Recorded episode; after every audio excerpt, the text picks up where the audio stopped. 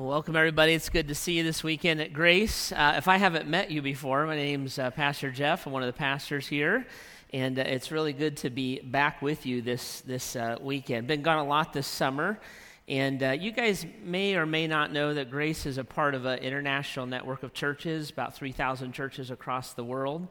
And uh, our church, Grace Church here in Akron, is the largest of those churches in the world. And so, what you do a lot in the summertime is you loan your pastors out. So, you've loaned me out uh, a lot this summer. And uh, we've been kind of all over the globe and uh, training pastors and training missionaries.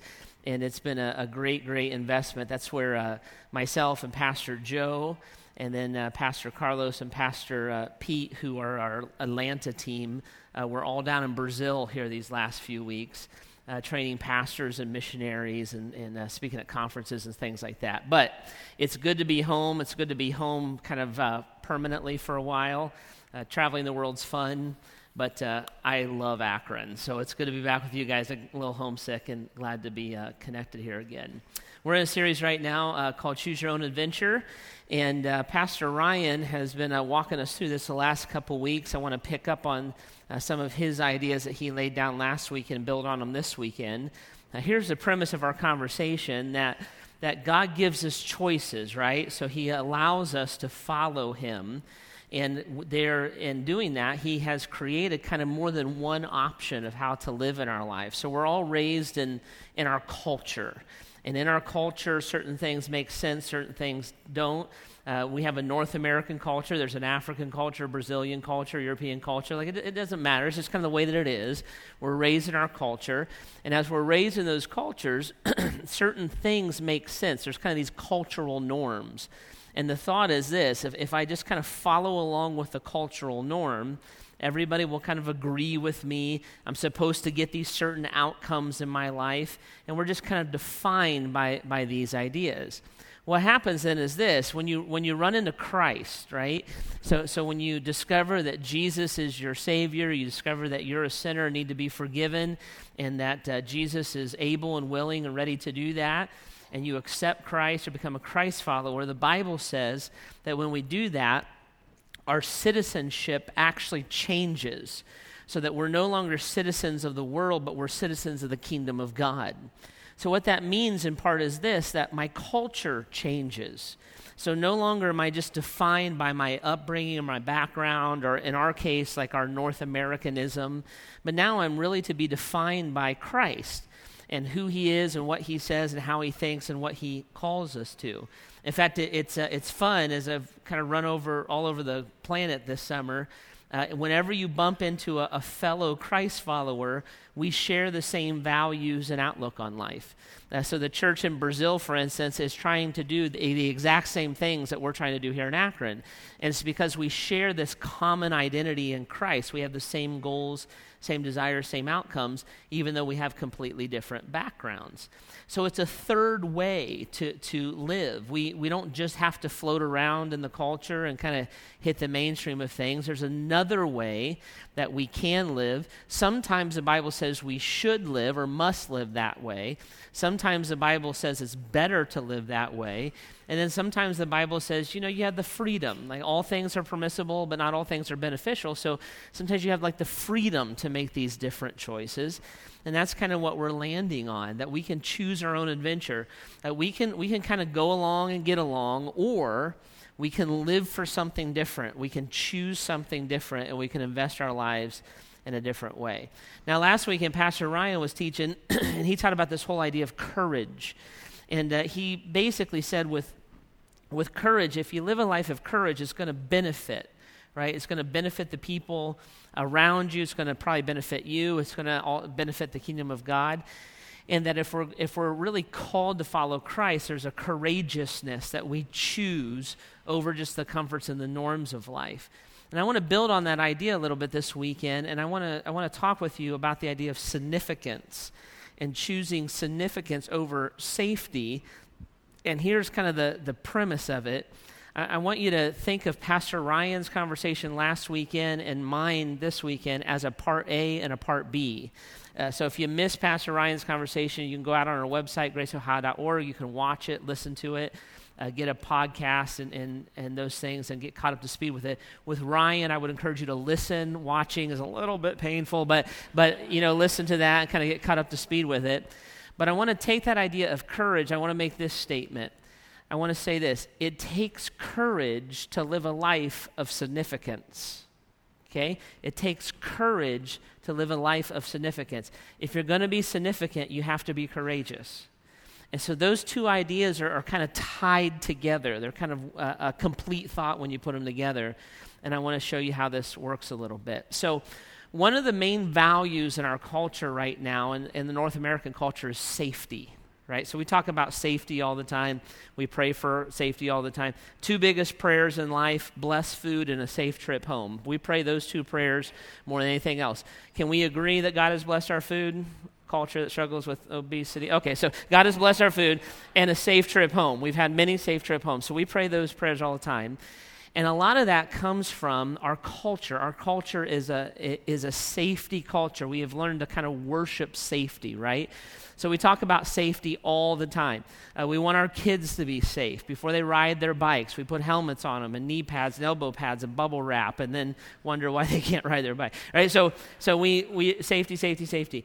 Uh, we'll bring those ideas into our parenting. We bring those ideas into sports, right? It, it kind of cracks me up a little bit that uh, suddenly it's been discovered that you can get hurt in football. This is like a new revelation that if people slam their bodies into each other, you might get hurt. So everybody's panicking about football, right? In fact, uh, kids' involvement in football is going down because there's these safety concerns. Safety, safety, safety is, is the thing all the time, right? And then we put that into all of our life. We want our finances to, to be safely invested. So we want to plot along and have an outcome. We want a guaranteed outcome, and we'll surrender to safety to try to get that outcome.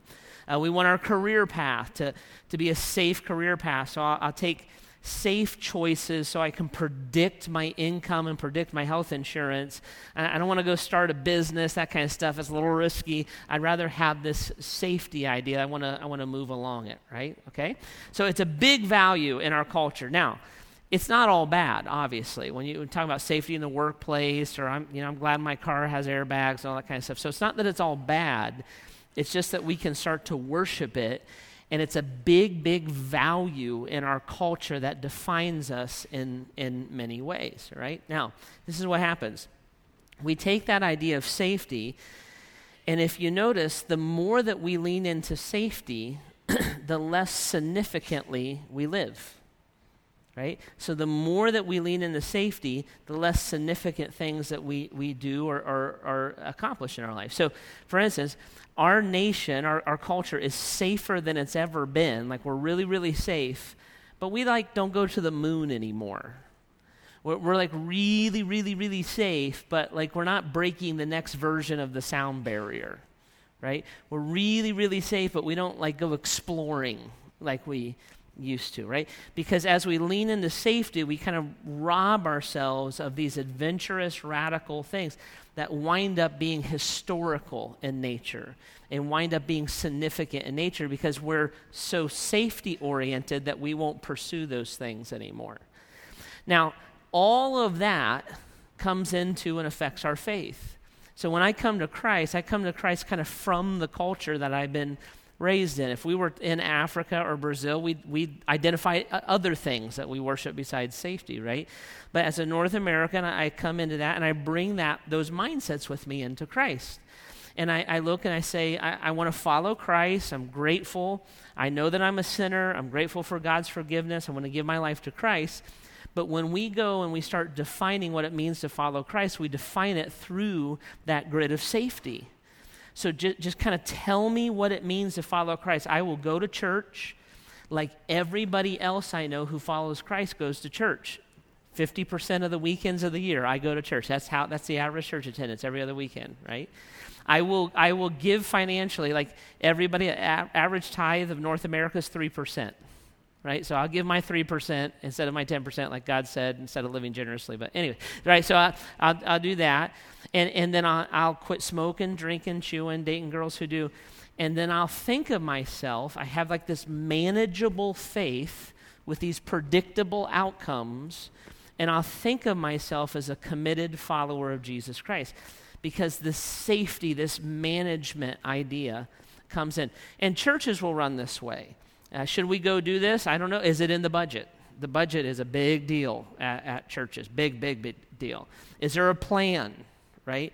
Uh, we'll bring principles, uh, business principles into church life. What's the, R- the ROI on that? The return on investment. If we spend this money, are we going to get are we, if we spend this money, are we going to get this many people saved? Well, how, do you, how, how are you supposed to know? Well, then let's not spend the money.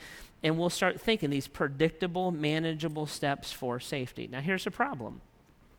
When you start reading the scripture, you can't find that mindset in the Bible. Like, God never, you never see it. God's never like, go into all the world and preach the gospel. When you have the money in the bank and a strategic plan has been approved, then go ahead and right? When he called his disciples, he wasn't like, drop your nets, follow me. If your 401k is full enough and you can self sustain, right? Uh, come pick up your cross and follow me, but check with your wife, right? You just, you just don't find it in the Bible. So this is what happens God is a radical God, He does crazy things. Right? It's just the way he is. He, he's a radical God. He's on the edge God. And then he calls his people to follow him that way. So a safe person has a really difficult time following a radical God because it's the nature of God to call his people into radical things. It's the nature of God to call his people to do things that must be done by faith, that there's no guarantee of safety, there's no guarantee of a return, and there's no guarantee of an outcome. So, as a culture, when, when I come up against that God, that will short circuit me a little bit, right? And then I'm left with a choice. Do, do I want my relationship with God to be this manageable thing that I can predict, and at the end of my life, I look and say, Well, God, I went to church on a regular basis. I gave my 3%. I manage my family pretty well. My kids kind of go to church and love you too. Done. Or, do I want to live a life of spiritual significance where I'm on the edge, being a, a, part of historical things, boldly pushing the kingdom of God forward, living a life of faith? And it's a choice that I get to make. It's not that like going to church and throwing some money in the bag, it's not like that's a sin per se it's just not consistent with, with the call of God on a believer's life. And I'm going to have to choose. I'm going to have to boldly choose significance over safety in order to be what God has called me to be. God says, he refers to this idea in Hebrews chapter 11. He says, and without faith, it's impossible to please God. That's a very important phrase without faith in who Christ is, without faith in our salvation, is certainly what that phrase is talking about. But when you put it into the context, he's talking, Hebrews 11, he's talking about people who did crazy stuff, radical stuff. People who, who Christ, we would say, who Christ is Lord, and whatever he says, I'm in for, right? So, Abraham, just pick up your stuff and move. Where are we going? I'll let you know as we go. David, get some rocks, go fight that giant. How's this going to work out? I'll let you know when you're out there. Daniel, go to the lion's den. I don't like lions. I know it'll be okay. I'll talk to you in the morning, right? It, this radical stuff with no safety parameters, and yet it's the very nature of God to call us into these ways. So as I was thinking about all of this, I, my, uh, my mind went to one of my favorite parts of the Bible. And I want to walk you through this. I've, I've walked us through this passage a few times over the years here at Grace. But I, my, my mind and my heart went to this passage because this pass, these passages, I should say, are very significant in the history of the church, and they're very significant in, in I know, in my life. And I want to I wanna show you something. I want to show you if you're going to live a life of significance, certain things are going to play out. And you need to know that because you're going to have to break from the mainstream in order to live a life of significance, right? And I want to show you how this works. I want to show you how it works in a group of people and we'll talk about maybe what God is calling you to. So grab your Bibles if you got them and go to the book of Numbers. Numbers. And if you don't have a Bible, there's some there in the chairs. It's page 101 in the Bibles in your chairs.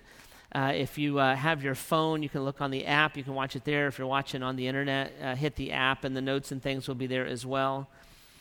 And the book of Numbers. And let's talk about what God is doing here. So, God is interacting with his people, the Israelites. And let me kind of build in where we're at right now. Okay, so to this point, the Israelites. Kind of right before this story, had been in slavery, and they've been enslaved for hundreds of years to the Egyptians.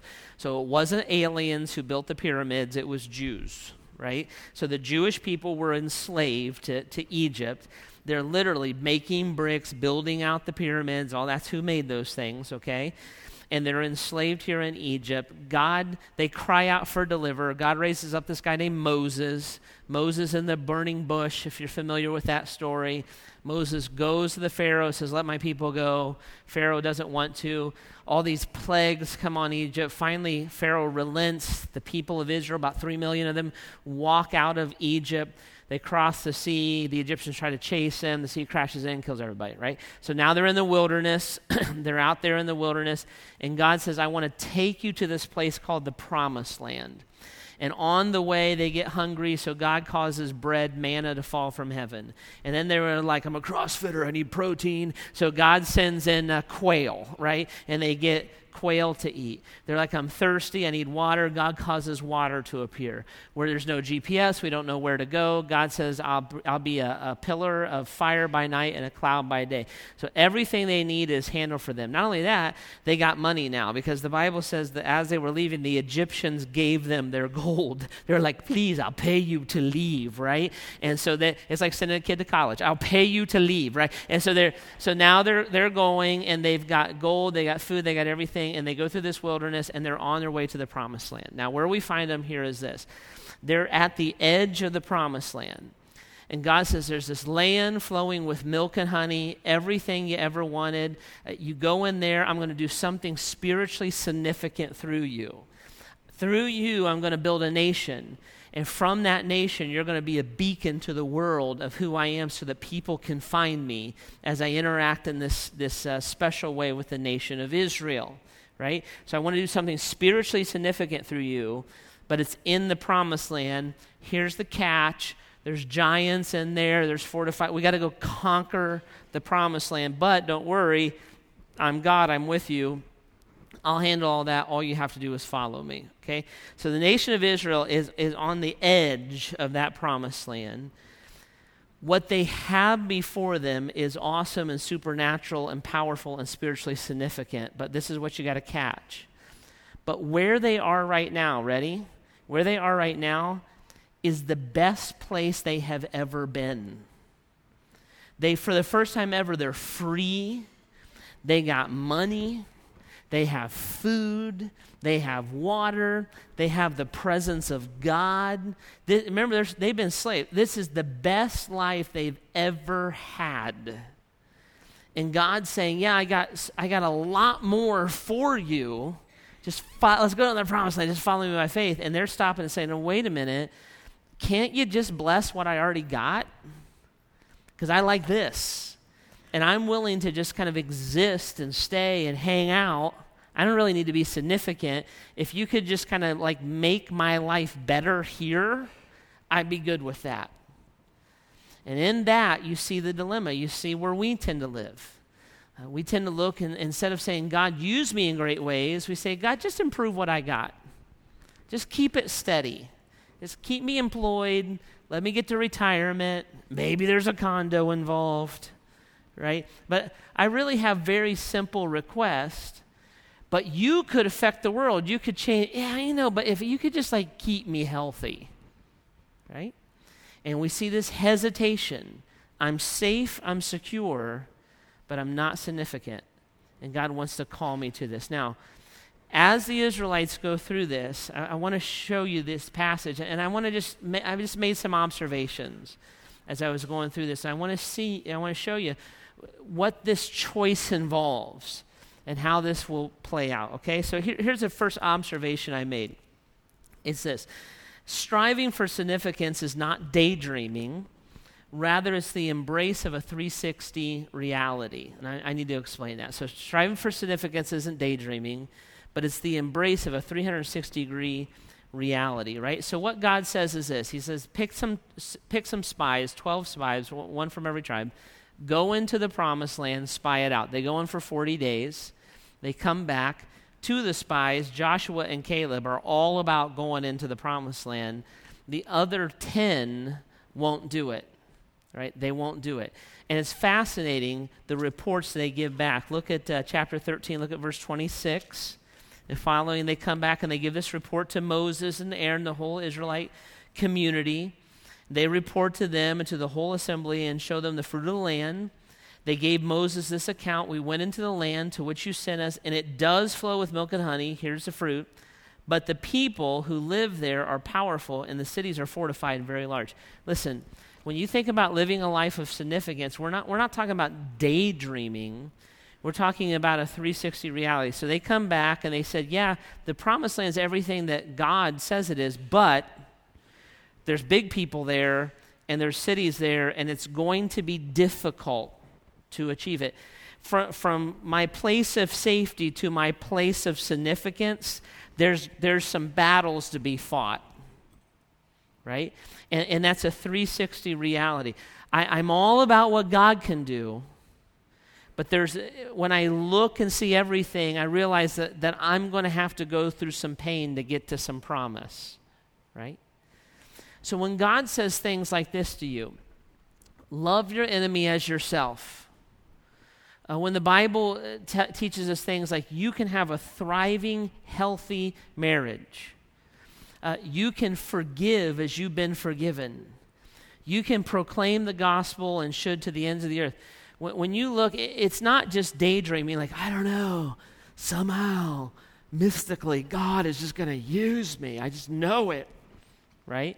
It's not the TV stuff. I just have a lot of faith, and I'm pretty sure if I have a lot of faith, like, I don't know, like God will smite Discover card down and all my debt will go away. Right? That's, that's mystical, daydreamy stuff. A 360 reality is this the land flows with milk and honey, and there's giants and fortified cities.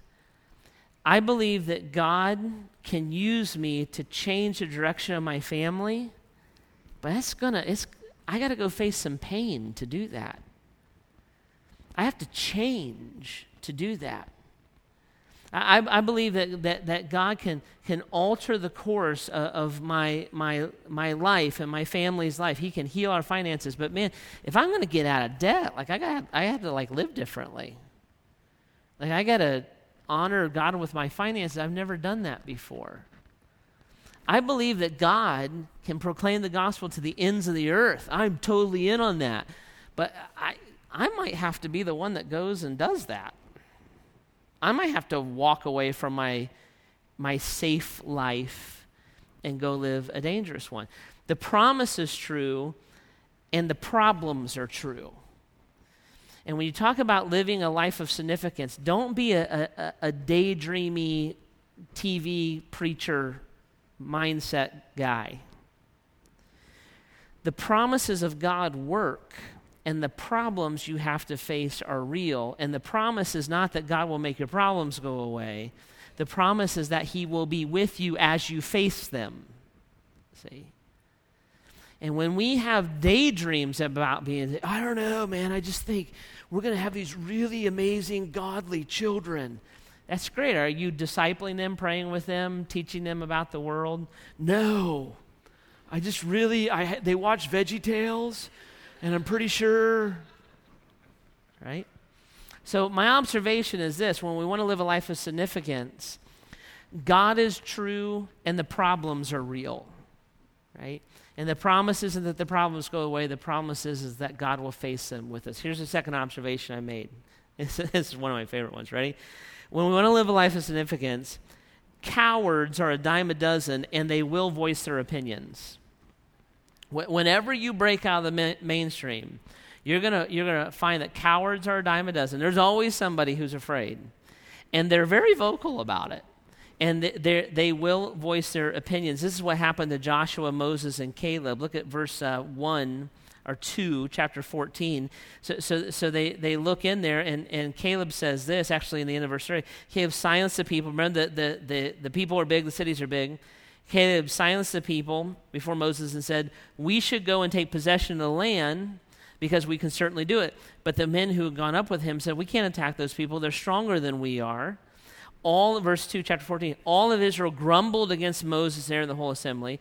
If only we had died in egypt or in the wilderness why is the lord bringing us to this land only to let us fall by the sword? Our wives and children will be taken as plunder. Wouldn't it be better to go back to egypt? And they said to each other we should choose a leader and go back to egypt. It's mind-boggling to me that they would think that. They, they look caleb's like let's go do it right? God will let us do it. And the, and the rest of the, the whole assembly, so you got like Moses, Aaron, Caleb, Joshua, and the other 2,999,000, they're out, right? And they say, let's, you, it, it, you can't. It's really scary. Let's go back to Egypt where life is manageable. You can schedule it. You can, like every day, we're waking up, we're making bricks we, we know how the Egyptians are going to treat us. Let's just go back to that. Let's not go by faith into this. Listen, whenever you break out of a mainstream, the cowards will surround you and they will voice their opinion and they will tell you the worst case scenarios right you can't you can't raise your kids that way what yeah no your kids they got to play sports and they got to be in jazz class because you can make a living off of that? And, and and your kids have to do this and you you can't you can't raise your kids that way or they'll like do drugs. Well but our our family has a different set of values. You can't have a different set of values. Your kids will do drugs. Well we believe that that you know god's plan is the church and so it's very important to us that our kids are tied to the church and we actually believe that their, their knowledge of God's word and understanding of God's call in their life is more important than their grades. Oh, your kids are going to do drugs. No, no, calculus is the most important thing. It's actually not. You know, the, knowing God's, no, you're drugs. See? You can't spend your money that way. You better have a retirement well, we believe that the Lord's our provider, and so we, you know, we have some money set aside, but we really believe that building the kingdom of God is not just an act of obedience; it's an act of worship. We want to lay up for, our, for ourselves treasures in heaven. Oh, you're going to be homeless. You're so going to be homeless, right? There's always a coward. And, and they're always going to look at your you or your family and say you can't you can't go to Brazil there's Zika it's everywhere. Everybody in Brazil has Zika. It's contagious. It's Zika. Zika, Zika, Zika, Zika. I mean, it's, it was amazing, right? You just hear Zika, and they're flipping out. They don't know about malaria and yellow fever and everything else that you're going to get in Brazil. But it's like, oh, you're going to get it. You're going to get it. They're, they're going to come. Whenever you look and say, no, there's something more important, there's a different set of values. There, we're going to go this way instead of that way. Whenever you break from the mainstream, the mainstream's going to flip out. And they're going to voice that, and they're going to tell you the one worst case scenario. I remember a few years ago, I think I was going to Africa or something like that. I was getting juiced up because you got to get shots. And so you know, I was getting juiced up to, to go to Africa. And uh, the, the nurse came to me and she's like, You should get the flu shot. I was like, I, you know, I don't think I want the flu shot. She's like, Oh, you should get the flu shot.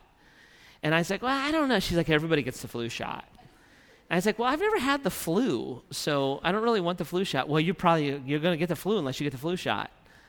But I've never had the flu. Well, you're around a lot of people. You'll probably get the flu if you don't get the flu shot. But I've never actually had it. You should get the flu shot. I was like, Well, can you get, can you get the flu if you have the flu shot? Oh, yeah, you can. I was like, Well, if you can get the flu with the flu shot, and I've never had the flu without the flu shot, aren't my odds like exactly the same if I get the flu shot or don't get the flu shot? Oh, you should get the flu shot. I don't want to get the flu shot. Well, I'm, i might call the police, 911. He won't get the flu. It is incredible, like the response that you get because you just don't fall in step with people. Your kids don't go to that school, they go to the other school? Yeah, yeah, they do. Do you homeschool them? Yeah. Oh, they're going to get Zika. They're going to. it's fascinating. There, there's a whole culture of people that Let's play it safe. We're really happy. There's giants. But there's, I know there's giants, but there's God. Yeah, but you know. Guys, listen, you want to live a life of significance? You, the mainstream is the mainstream because it's what everybody does. It's groupthink. And in groupthink, nobody stands out. And when you look and say, you know what? Actually, I'm not just going to be a cultural Christian. I actually want to I actually want to invest my life in the kingdom of God and do something radical for God. You're going to get a thousand and one people who are going to tell you why that's crazy, radical. You probably joined a cult. Don't do that. Go to church every other week and give 3%. Hit, hit, a, hit, a, hit a life group once a month. See? Keep your faith to yourself. Let it improve you. Or you can take a step into the promised land and actually start to live for the, re- for the reason God created you to live. Here's the next observation I made. I just, this jumped out to me. I thought this. I thought a God given dream gives us God given courage. A God given dream gives us God given courage. Look at verse 7, chapter 14, Numbers. This is Caleb and Joshua. Now they're responding to the, like this let's go back to Egypt thing. Here it is. The land we passed through and explored is, is exceedingly good. If the Lord is pleased with us, he will lead us into the land, a land flowing with milk and honey, and will, will give it to us. Only do not rebel against the Lord. And do not be afraid of the people of the land, because we will devour them. Their protection is gone, but the Lord is with us. Don't be afraid of them. God has has worked in Caleb and Joshua's heart, and now they, they got the promised land bug, man. Uh, that all they can see is the dream. It, it, man, look what God could do. Look at what God will do. Look at what God said He, he, he would do for us. It, we got to go. I can't live in safety zone anymore. I, I've got to go there. Let's go. Come on. We'll devour them. The Lord will protect us. They're dead meat because God is for us.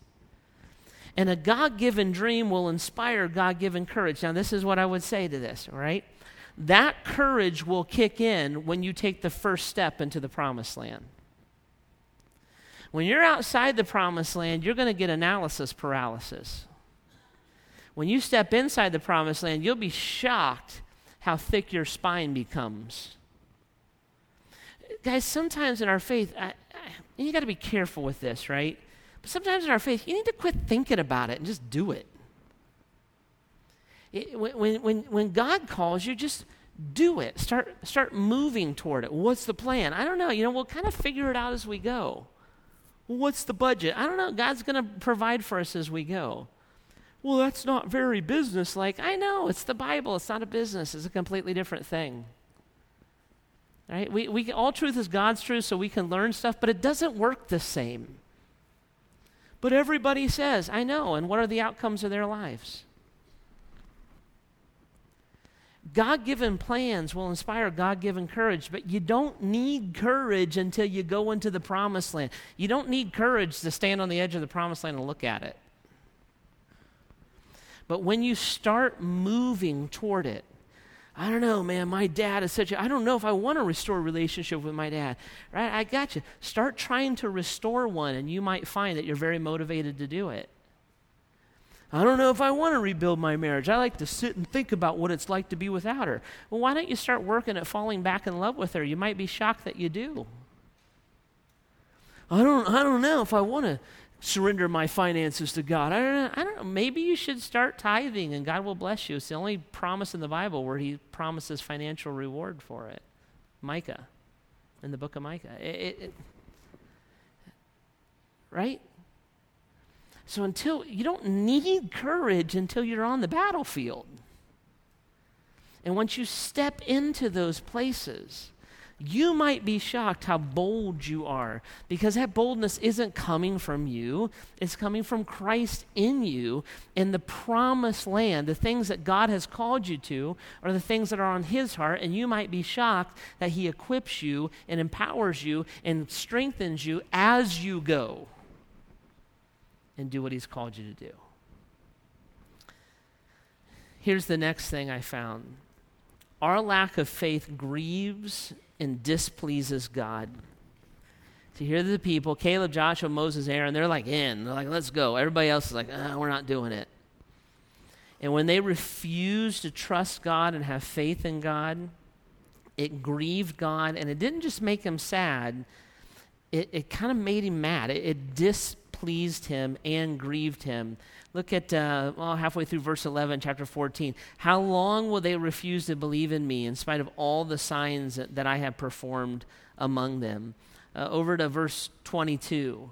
Uh, no one who has treated me with contempt will ever see it, see the promised land, because my Caleb servant has a different, my, my servant Caleb has a different spirit and follows me wholeheartedly. I'll bring him into the land he, he went to, and his descendants will inherit it. Uh, verse 30 Not one of you will enter the land I swore with uplifted hand to make your home, except Caleb and Joshua. As for your children that, that you said would be taken as plunder, I will bring them in to enjoy the land and, and that you have rejected. For 40, verse 34, for 40 years, one year for each of the 40 days you explore the land, you will suffer for your sins and know what it is like to have me against you. I, the Lord, have spoken. And I will surely do these things to, to this whole wicked community which is banded together against me. They will meet their end in this wilderness, and here they will die. God, God looks at his people and he says, All right, I'm, I'm frustrated, I'm sad. Look at all that I have done for you. And, and you are not trusting any of that you, you look at the safety and the blessing that I've given you, and you take that as something that you have accomplished for yourself. And you don't see that it's a blessing from me, that I created this for you. If God was talking to us today, He might look and say, Look at all, you, you asked for blessed meals. I have blessed your meals. Nobody is wondering we're wondering what we're going to eat today. We're not wondering if we're going to eat today. I have blessed it. You, you've asked me to bless your life. I have blessed your life. You are the wealthiest people group in the history of planet Earth. I have blessed your life. And you look at that and, and, you're, you're worshiping that instead of worshiping the one who provided it for you. I've done all these things among you and for you because I love you, and you would rather own the things than my relationship with you. And God grieves, and then he, he just kind of gets mad. He's like, you know what? I'm out. I'm done. Finished. You're gonna you're gonna wander. You're gonna be aimlessly. One year for, for every week, every day you were in the land. And the children that you were so paranoid about, I'm giving it to them. You're going to die in this wilderness. Do you, you want to live in safety? All right. Here it is. You can live in safety and you can die in safety, and you're never going to see the promise. I offered you an opportunity to be the generation of significance. I, I, I offered you the opportunity to be used by me. I offered you so much more than what you're living in right now, and, and you won't take it. So, you know what? Here, here's my judgment on you I'm going to give you your current standard of living. And that's going to be what your life amounts to. You want to exist? Exist. I'm out. Caleb, Joshua, it's yours and you will lead these children into this promised land, and I will build my nation off of them.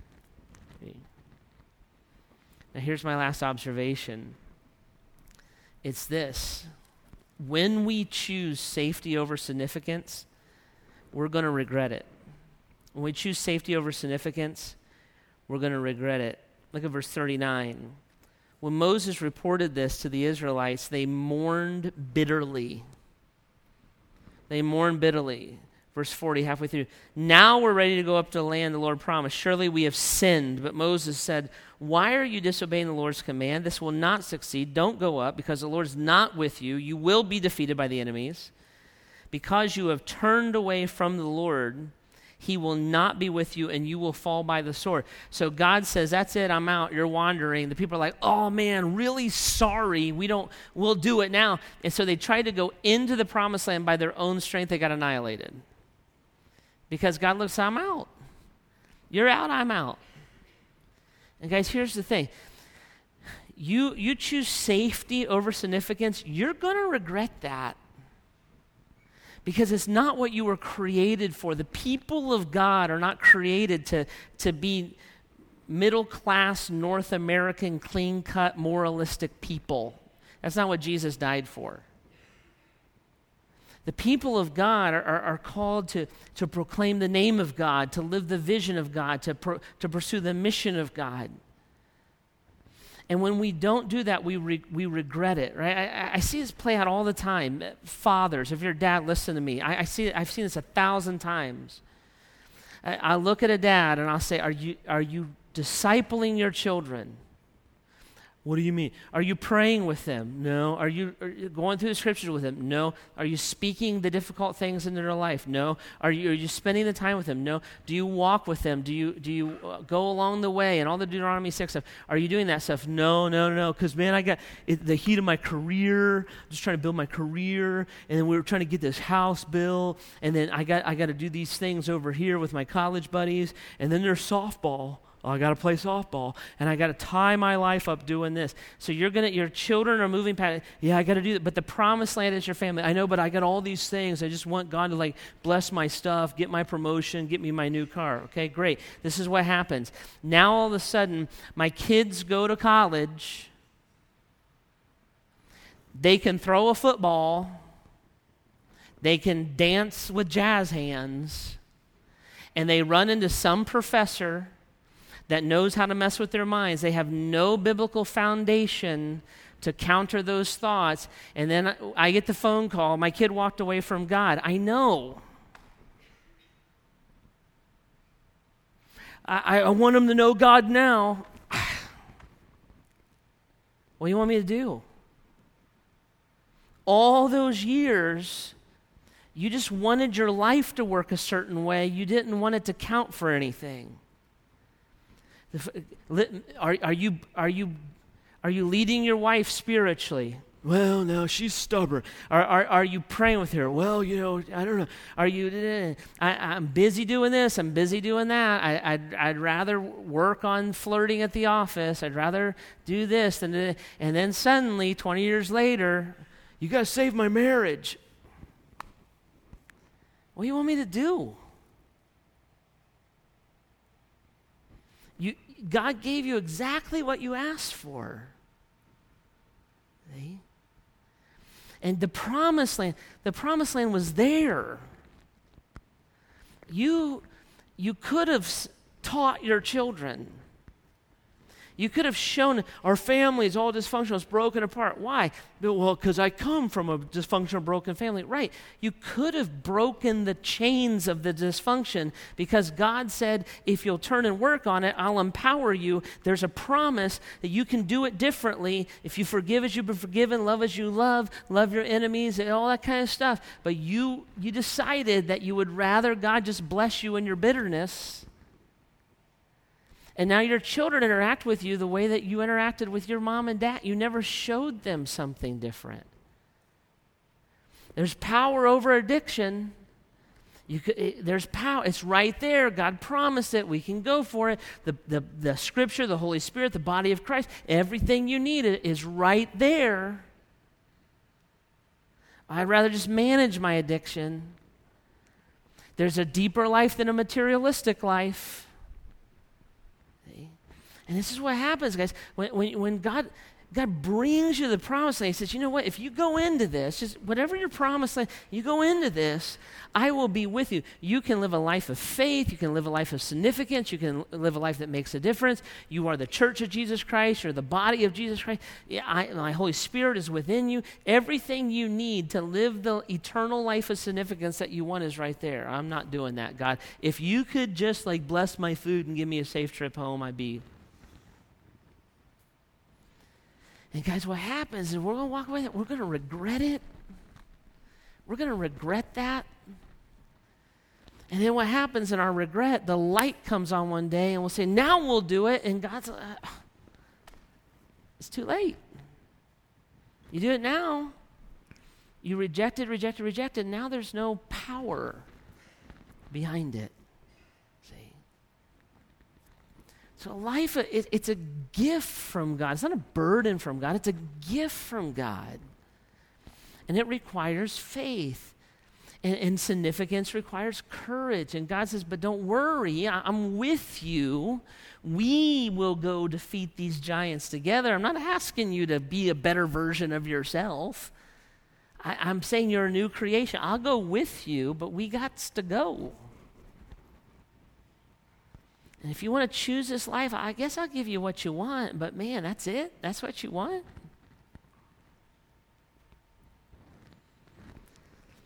Part of the reason why this passage means so much to me, and it's because this passage is, is a big deal here at, the, at Grace Church. It, and I want to tell you this story a little bit. If you're our, our guest this weekend, you know, just uh, it'll describe the church a little bit. But for some of us, we'll remember this.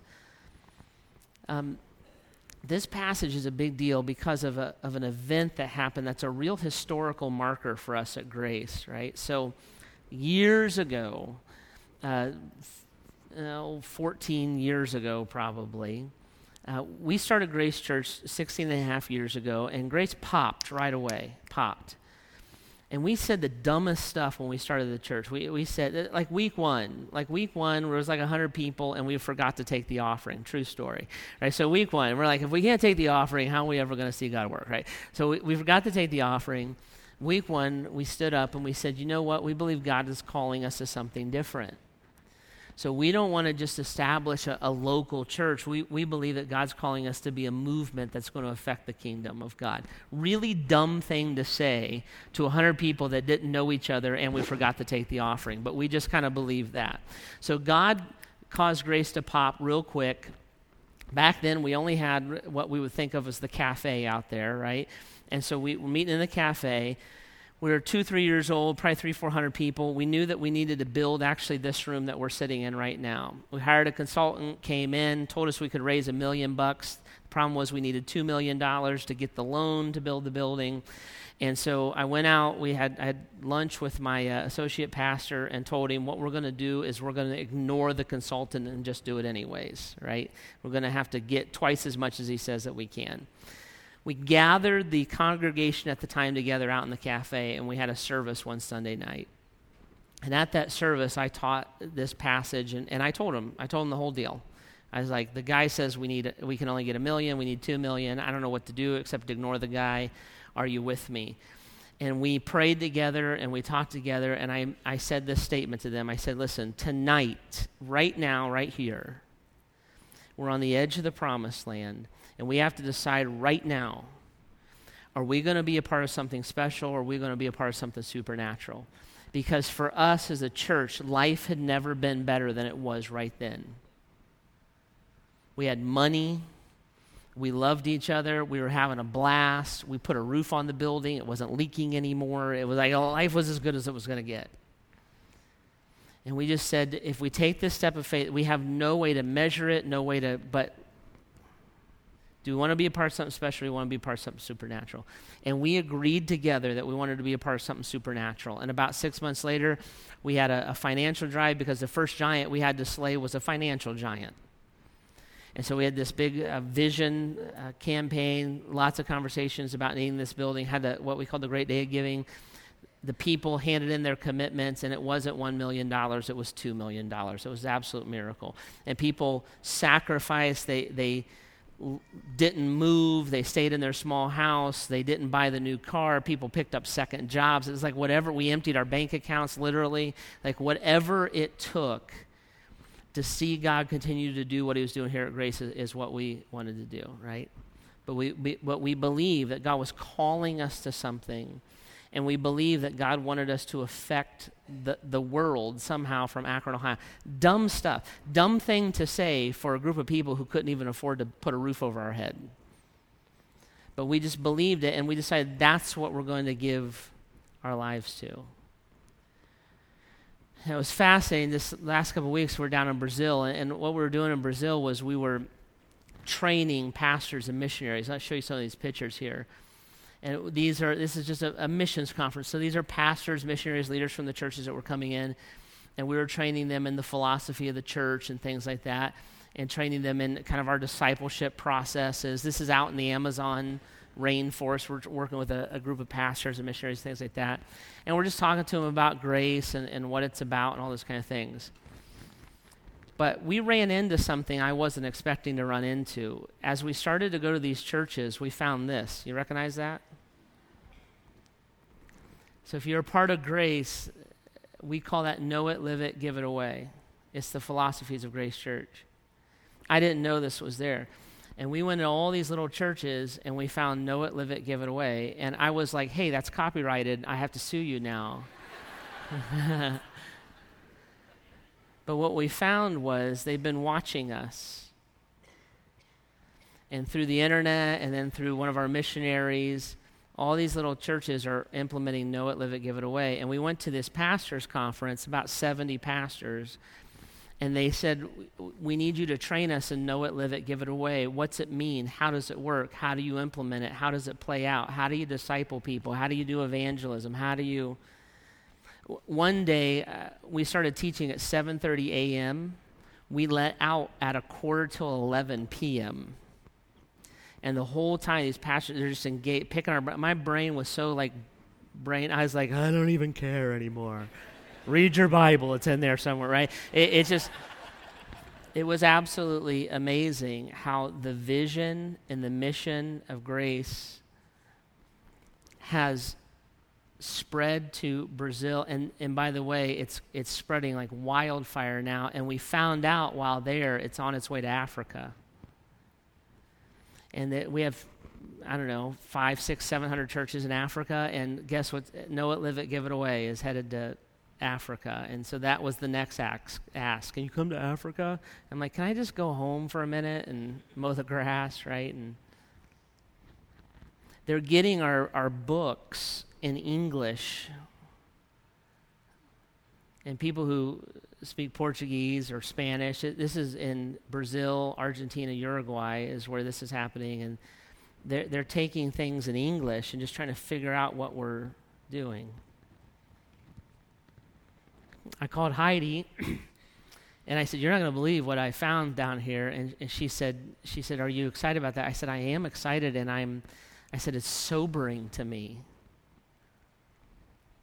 Like I, I, I probably feel more weight from it than excitement about it.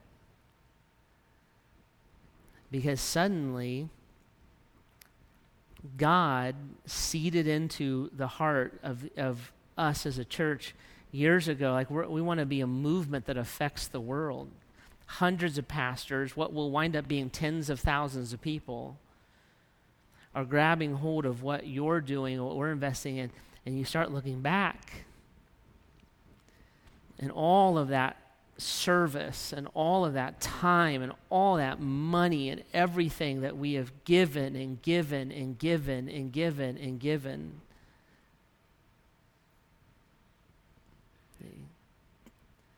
Now, you know what I trace that back to? And by the way, it's just, it's it, five years from now, it's going to be nuts. What, but you know what I trace it back to? I trace it back to that meeting. And I have a, a special affection for the people in that meeting. Because we didn't even know how to take the offering.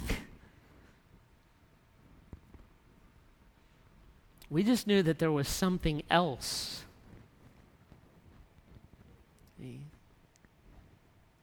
And I'm not even sure we're in the promised land yet. I think I think it's just the promised land's like heating up. You know, we got a long ways to go with this thing. But you, you look back into what was a rid- dumb, ridiculous thing to do. But God's people acted like God's people. We're people of faith. We're not people of plans and budgets. We're people of faith. We do radical things because we serve a radical God and and yet we could we could just as easily be bankrupt as be what we are now. In fact, we could go bankrupt anytime the way that we do things. But God's people said we're going to rely on our Lord instead of on our plans. Now, listen, that's us. It's got to be you. Because that, that, that restored relationship between the place you're at and the place of promise is pain. I guarantee it. But when you look and say, man, if, if I could build a relationship with my mom again, if, Lord, what if I had a marriage that glorified you? If, man, if I approached life differently, if I lived for Christ and not for myself. When we, when we dream about what God could do, right? And it's a 360 because the promised lands is real and the giants are real. But if my life could make a difference for eternity, would, I, would I take the step, right? Cross the river and, and, and go? Everybody's going to tell you to choose safety. Everybody's going to tell you the worst case. We tried to start churches and they all failed. I know. We tried to raise up leaders and they, they're all got Zika. I know. I don't know. I know. I know what happens. What are you going to do? Right? I tried to talk to my wife and she punched me in the face. I know. You probably had it coming. Right? There's always a coward and they're always going to voice their opinion. But if God is greater, and we serve Him, it just seems like we should be living differently, doesn't it? Right? There's a different adventure, and we can choose that one too. And who knows, right? Who knows how God will work through it? All right. I'm going to pray, and the band's going to come, and, and I just encourage it be still. Don't don't rush out. Spend some time with God. You know, are you, uh, are you playing it safe? Where? Where are you playing it safe? What's God been calling you to and you've been afraid to do it? Right? Big one. Are you modeling what are you modeling for your kids? What does your what do your kids when your kids look at your life, what do they think a Christ follower is? Right? What what are you modeling? And is God calling you? Maybe He's calling you to obedience. Maybe He's calling you to a redemptive relationship. Maybe He's calling you to a different place on the planet. I don't know. But has God put a dream in you? Not a self serving dream. I'm not talking about the TV stupidity. A, a, a spiritual dream, an eternal dream. Has He put something in you? What's your life going to add up to? Right? I don't want to die and my kids say, Well, dad finally drove the truck he had always talked about.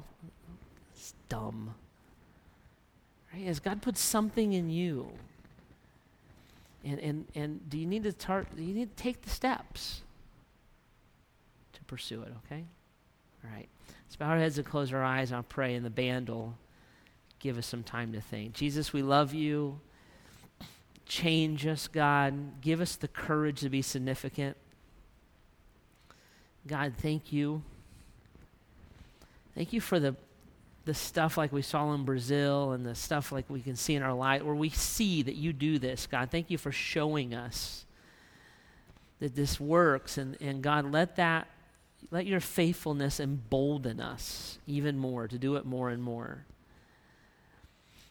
God, on personal levels, let us trust your word enough to do it, to, to let that be the operating system of our lives. And, and and lead us and empower us in every way. So, Holy Spirit, in these quiet moments, would you press into our lives, into our hearts, into our minds? Show us your leading, your correction, your training. And uh, God, just personally interact with us in these few minutes. Help us that. Help us to that even now, Jesus, in your name.